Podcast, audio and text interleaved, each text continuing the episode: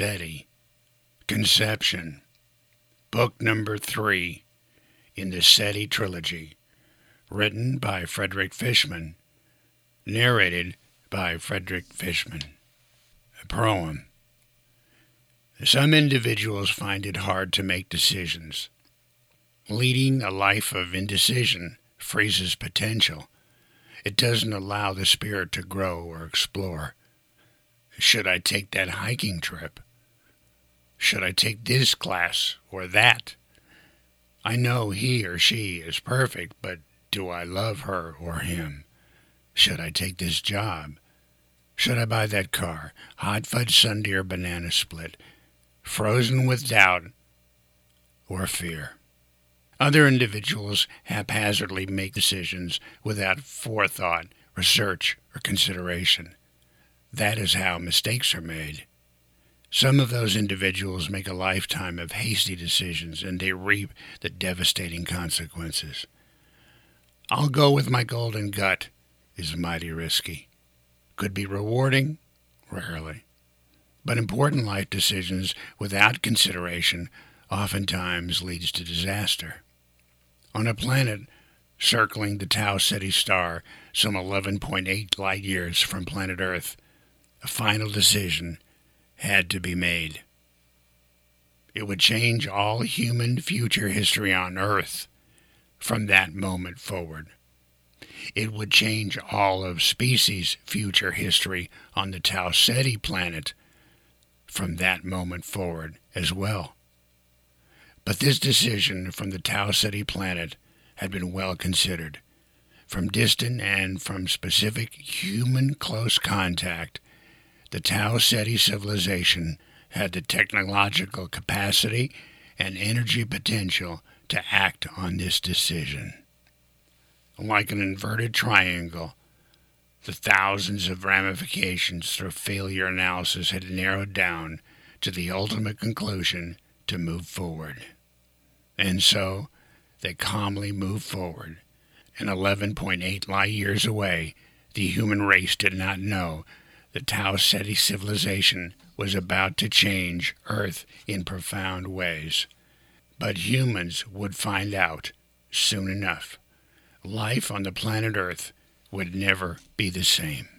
Chapter 1 In all that was said and done, no one believed a word of what he said. The promised landing by the Tau Cetians upon his return from the third planet from the Tau Ceti sun did not occur on the White House lawn. Sam Alexander was dropped off in the remote and desolate Atacama Desert in Chile, the driest, hottest desert in the world. It is a place where scant rainfall hasn't occurred in over three million years. It was an Earth location where no witnesses were nearby the Tau Ceti spacecraft laboratory that deposited Sam on a hard pan soil. Sam was given supplies for the one day walk to the nearest settlement just at the edge of the Atacama. That alone was a miracle journey that Sam barely survived. When back in the U.S., Sam was considered delusional with his stories of highly intelligent and an organized civilization on a planet 11.8 light years from Earth. His tales of technology of the Tau Ceti humanoids and their desire for further contact with the Earth population fell on deaf ears. He was ridiculed and, after only a short period of time, ignored as an eccentric crackpot and kook. The supposed discovery of an extraterrestrial radio signal from a distant planet had also faded into the noise and background of everyday life on planet Earth. Initial panic and euphoria faded. It evolved into a malaise, disbelief, and contempt. Personal crises, 40 wars going on at any one time, inflation, political shenanigans all seemed to play better on the nightly news and 24 hour news cycle. There just wasn't any interest at all in Sam's story or extraterrestrial life possibilities. Life continued for the following years. Sam was now in his twenties. He was wealthy from his software company and his subsequent sale of that company. It was his sole product, software he developed that provided code to writers and with tools to develop software, simple yet effective. Shortcuts that he had gleaned from the information tablet he took with him from his adventure on Tau Ceti. His company was sold, and now he was extremely wealthy. That renewed public interest more than his SETI discovery and the stories of Tau Ceti. The financial success he had obtained in the Internet age was a hollow gift for him because he knew of the potential power of what he experienced on alien soil. The public lost interest in hearing about the subject, and he lost interest as well. There was no further contact with Tau Ceti and the government agencies so keen on stealing what he had with his initial wow signal discovery. Lost interest as well.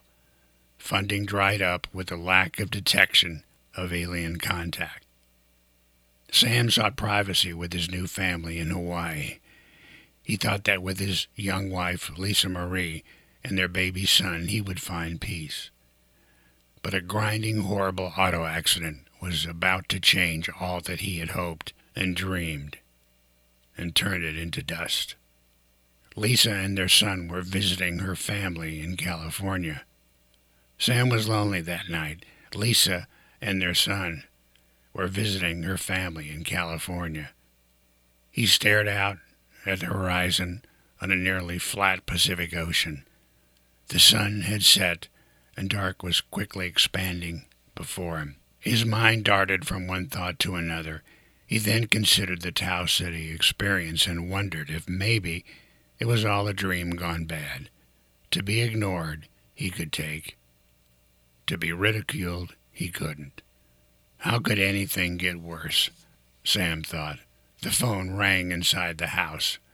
Sam turned toward that piercing noise, and suddenly things would get worse and turn tragic.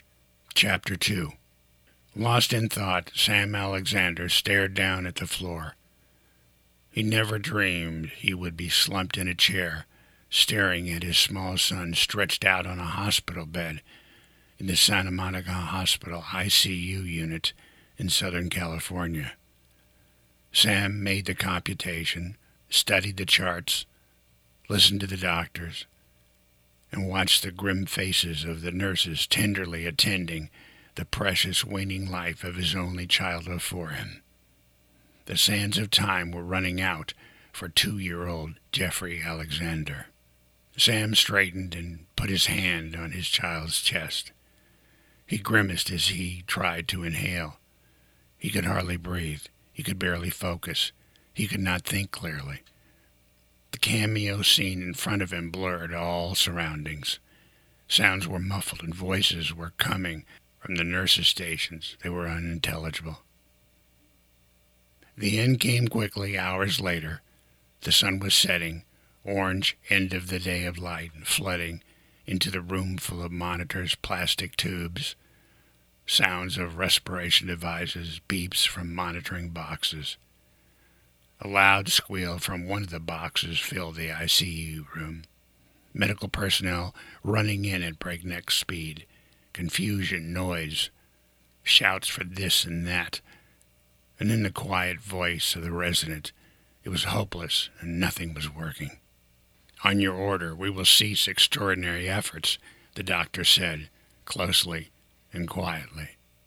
Sam looked up at the monitors. He watched the plunging function status numbers and followed the straight line of the heart monitor. The loud single tone scream sinus heart rhythm. It had stopped. He closed his eyes and lowered his head, barely whispering. Let him go in peace. He had lost Lisa Marie only hours before, and now he had lost his son. Several weeks later, Sam moved through his home, his mini mansion overlooking the Pacific. The clean, uncrowded Maui beach gleamed white and inviting, but not for Sam. He sipped his orange juice, laced with a tall shot of vodka. Sam was bathed in the same glow of warm reddish orange light that had covered him and shrouded him only a short time before in the Los Angeles ICU hospital room. The traffic accident that took his young wife and even younger son had crushed Sam Alexander, software billionaire and the first SETI radio signal contactee so long ago. Sam leaned on the railing of his beautiful home and scanned the tropical forest that banded the sea from the house.